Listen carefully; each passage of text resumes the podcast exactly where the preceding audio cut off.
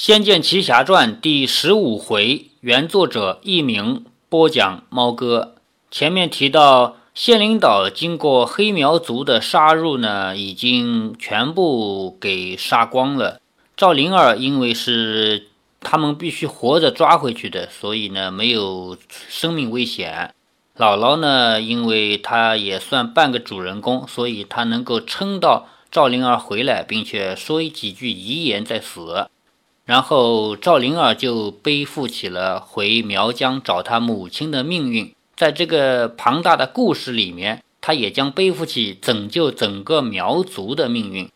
李逍遥虽然已经忘记了他跟赵灵儿结过婚，但是他也知道现在赵灵儿无依无靠，只能靠他了。于是他就打算肩负起陪赵灵儿回苗疆去找他母亲的这样的重任。下面是原小说的第七章《倩女事件》。这里的倩女并不是赵灵儿，是这个故事里的第二个女主角，叫林月如，苏州林家堡的独生女儿。在前面九剑仙曾经提到过，她跑到苏州林家堡去，把人家的酒给喝光了，指的就是林月如的家。李逍遥带着赵灵儿离开仙灵岛。见到他们平安归来，张四哥总算是放下了心。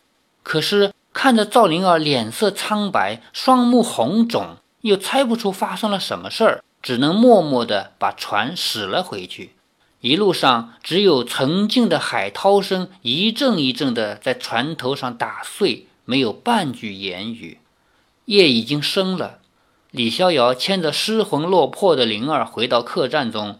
赵灵儿还是那呆呆的样子，由着李大娘替她洗脸、更衣、照顾她入睡。李逍遥守在门外，独自低头沉思着。他脑中一片混乱，根本就什么也想不清，只好长叹一声，寻思：“唉，有什么事儿，明天再想吧。”这是他活到这么大第一次亲眼见到屠杀的惨状。如果说没有任何感触和震惊，那也太不近人情了。在赵灵儿面前，他还能以保护者自居，而装出冷静的样子。一旦独处，才发现其实心中很难平复。一闭上眼睛，那一字排开的十几具尸体就格外鲜明地出现在他眼前，令他坐立难安。李大娘走出赵灵儿的房间，把食指放在唇前。示意李逍遥说话轻点。他睡着了吧？李逍遥问道。嗯，什么话也不说，只是静静地掉着眼泪。给他洗了脸，眼泪擦完了又掉，好像永远掉不完似的。那样子看着真叫人心碎。李大娘叹道。李逍遥说：“能睡下去就好了。到底出了什么事儿？你给我好好说一说。”李大娘说。李逍遥呻吟地说：“婶婶，我也很累啊。”我先睡一觉，明天再说，行不行？不行，因为我不知道的话，我睡不着。李逍遥叹道：“唉，我觉得你还没有疼赵姑娘那样疼我呢。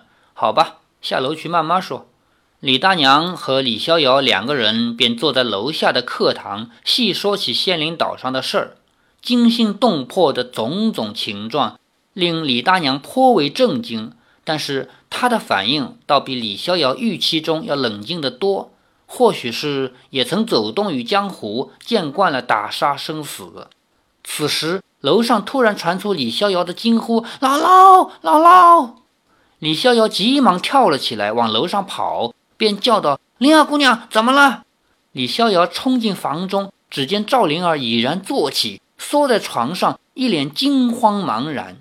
见到李逍遥来了，赵灵儿一把扑进了他怀中，紧紧地抱着他。不停地发抖，李逍遥身上的气息、宽广的肩膀，还是稍微让他定了下来，不至于像刚刚由噩梦中惊醒的一瞬间那样空空荡荡，像被抛到了无边的汪洋里。李逍遥轻轻地拍着他说：“怎么了？做噩梦了？不是梦。”赵灵儿喃喃地说：“不是梦，我我看见姥姥，姥姥她。”赵灵儿的眼泪从瞪大的眼睛里流了出来，声音颤抖着。李逍遥不禁将她抱得更紧，柔声地说：“别怕，你在这里很安全，我跟婶婶会保护你的。”赵灵儿扬起脸来看着李逍遥，说：“你今晚别走，我要跟你一起睡。”李逍遥吓了一大跳，结结巴巴地说：“一一起睡，这这不太妥当吧？”赵灵儿依然望着他，问：“为什么不行？”李逍遥说：“这男女授受不亲。”赵灵儿说：“可是我们，你是不是嫌弃我不要我了吗？”他抓紧了李逍遥的手。就像抓着唯一的希望与寄托一般，说话的声音又那么的恐惧，任谁也不会忍心甩开他这双小手。但是如果她真的只是个小女孩就罢了，她却是个少女，还是个绝色美人，这么一来，意义就完全不一样了。李逍遥虽然不是衣冠禽兽、登徒之流，但是对于自己离圣人的境界有多远，李逍遥还是清楚的很。要他一个晚上和他独处，而真的什么都不做，似乎没有几分把握。李逍遥左右为难，实在不知道怎么回答他才好。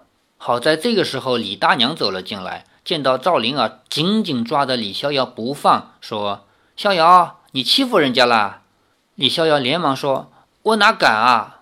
李大娘说：“灵儿，别理那混小子，有什么委屈说给大娘听，大娘替你做主。”赵灵儿说：“我我要逍遥哥哥陪着我。”李大娘呆了一下，李逍遥却是一脸如释重负，还有几分听见了吧？不是我欺负他，是我不欺负他，他才哭的这种意味儿。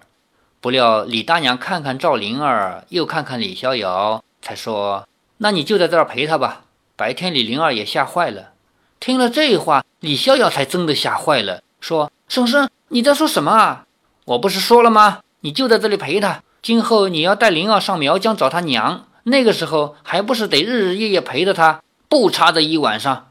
话是这么说的吗？李逍遥差点以为李大娘疯了，转念又说不成，一定是你在拐我，你得把你刚刚说的话记在墙上才行，日后好有个对证。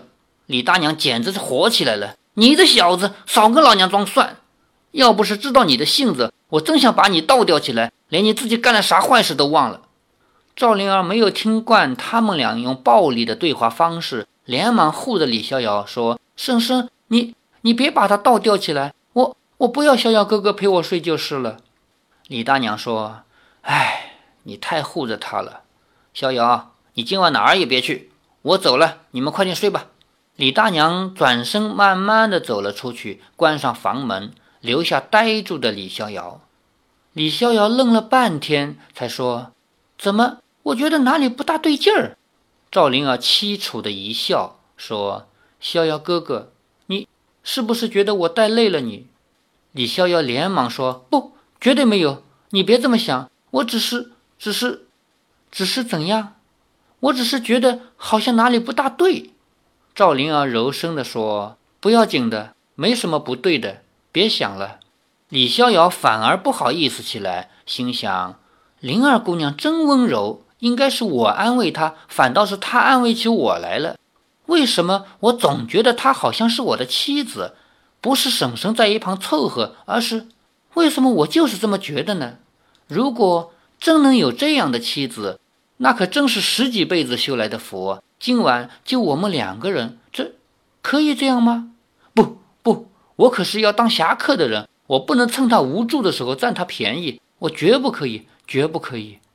李逍遥越想越难受，但是，但是，他也别把我抱这么紧啊！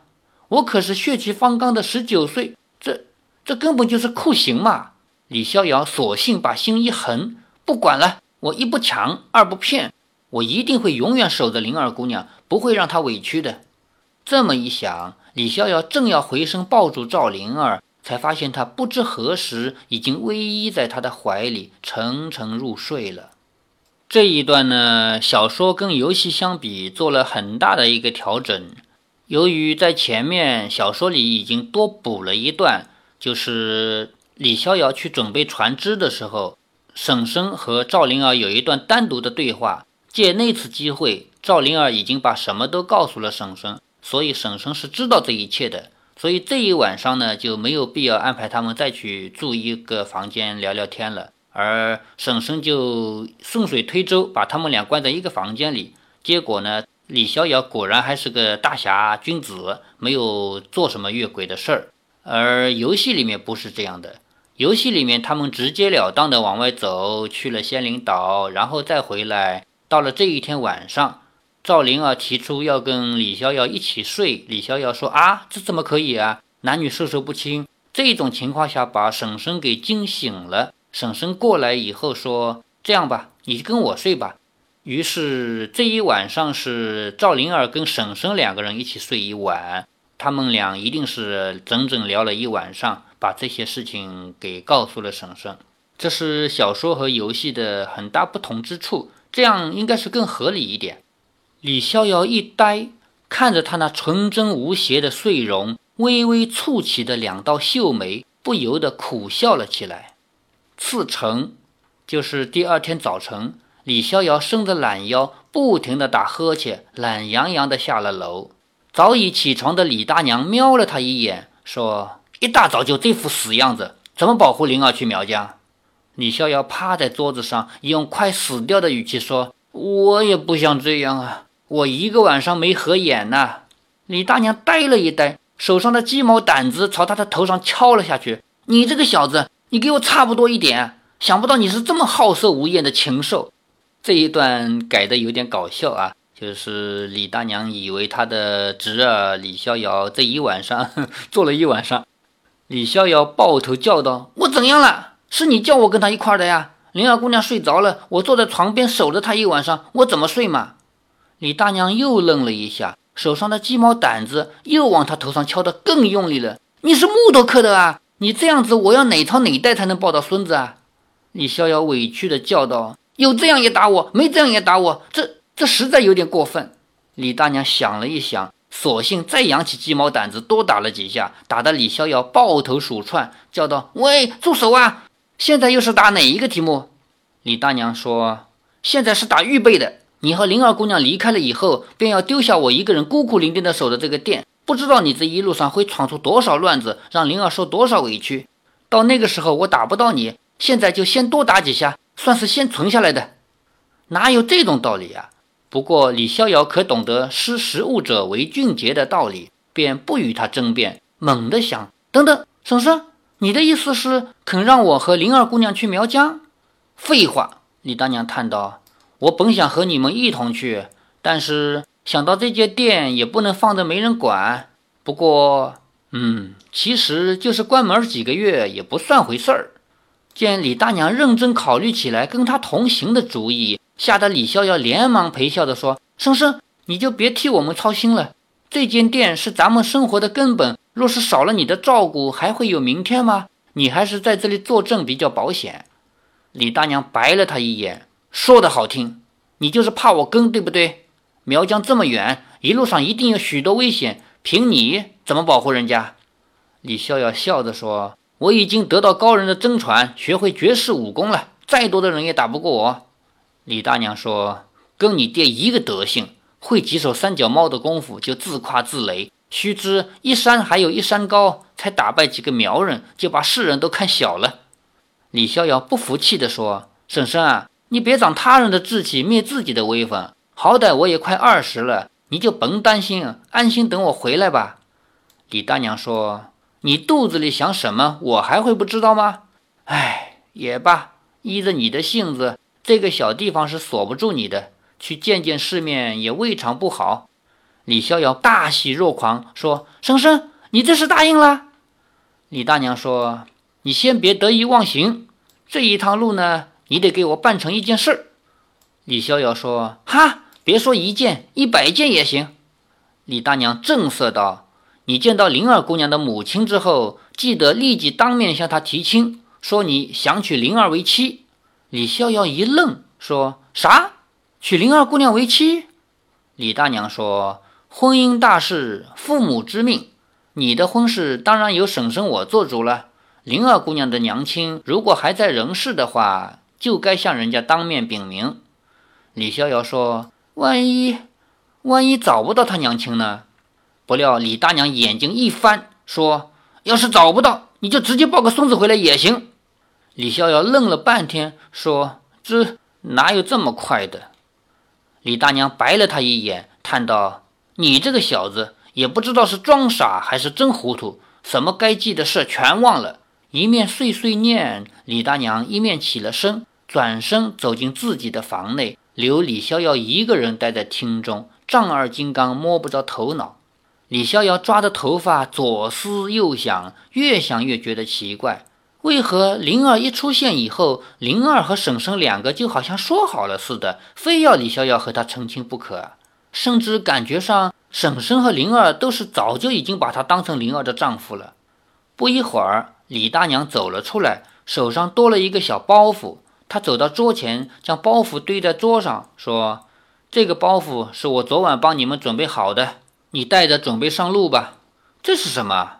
李逍遥接过包袱，好奇地打了开来。只见里面除了一些银两、衣物以外，还有两卷陈旧的手抄卷本，以及一把略显出铁锈的古剑。这是，这是你爹他遗。他遗落在家中的旧剑，其实李大娘想说的是，这是你爹的遗物。但是她突然想到，已经瞒了他这么多年了，让他继续相信自己的爹还活着，不是更好吗？于是他就改口说遗落在家里的旧剑。见到李三思的遗物，李大娘也有些鼻酸，差点儿就说漏了嘴，幸好及时转了回来。当初李三思夫妇不知亡身何处。只有这把剑，有江湖上的朋友辗转送了回来。生死异乡，命如浮萍，这几乎是所有江湖人的命运。因此，绝技武林的李大娘多年以来，只是将剑藏在看不见的地方，以免触景伤情，更不用说把剑拿出来磨洗一番了，以至于剑上染锈蒙尘。但是，这却让李逍遥大起疑心。他用力抽出稍微卡住了的剑。狐疑地说：“这是我爹的旧剑，没错。可是怎么会留在家里？”李逍遥一向聪明，一见到这把熟悉的旧物，便心生不祥。父母都在武林中行走，那么什么都是有可能忘记的。刀剑是绝不会忘记的东西。再看这剑上的锈蚀，可见父母不是一两年前忘记的，而是很多年前就已经不再使用这把剑。这无论如何是太奇怪了些。李大娘两手叉着腰说：“你爹的武功有了进步，当然换了一把新剑。反正我留着也没有用。你既然学了些三脚猫的剑法，不如就姑且使使吧，不要再浪费钱多买一把剑了。”听了李大娘这样的说辞，李逍遥才疑心进去，又好奇地翻着那两本陈旧的古卷，说：“这是《飞龙探云手》以及《冰心诀》。”李大娘说。这是你爹娘当初成名江湖的绝技，你在路上有时间就练练，免得就拿那不知哪学来的破剑法乱闯。李逍遥说什么破剑法？婶婶你不知道。李大娘摆摆手说：“好了好了，别跟我吹你的剑法怎么高强了。逍遥，你才学了一点武功，会觉得自己天下无敌。等你越学越多，武功越强，那时你就会胆子越小，越觉得自己武功不怎么样。”李逍遥不服气地说：“怎么可能呢？如果我武功越来越强，胆子应该越来越大才对啊！”李大娘说：“哎，看来你真是该磨练磨练。这么吊儿郎当的，我怎么放心呢？我看还是……”眼看着李大娘又要改变主意跟他同行，吓得李逍遥连忙说：“好好，我会练好这些武功的。婶婶，你放一百八十个心。”我一定会一路小心谨慎，步步为营，风声鹤唳，草木皆兵。李大娘叹了一口气，说：“瞧你说的挺像一回事儿的。好，那我就先考考你。你要去苗疆，这第一步怎么走啊？”第第一步，李逍遥愣了一愣。瞧，你没主意了吧？我说，这里到苗疆可不是去城里晃一晃就回来，而是千里之遥。你要怎么去啊？走路、坐车、坐船，你说说，原来是这个，我真的没想过耶。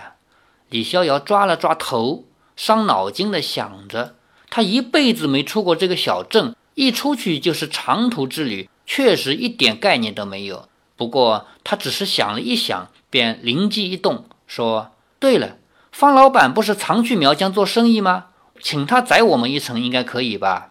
李大娘稍微放了一点心，说：“这还像句话。”你去向方老板打听他出发的日期，再决定你们何时动身。”李逍遥一跃而起，说：“好，我马上去问。”李逍遥一路连跑带跳，直奔船行。奇怪的是，一向热闹的船行里，只有零落的几个人在整理东西。一问之下，才知道几乎全部的船员，包括方老板本人，都在港口。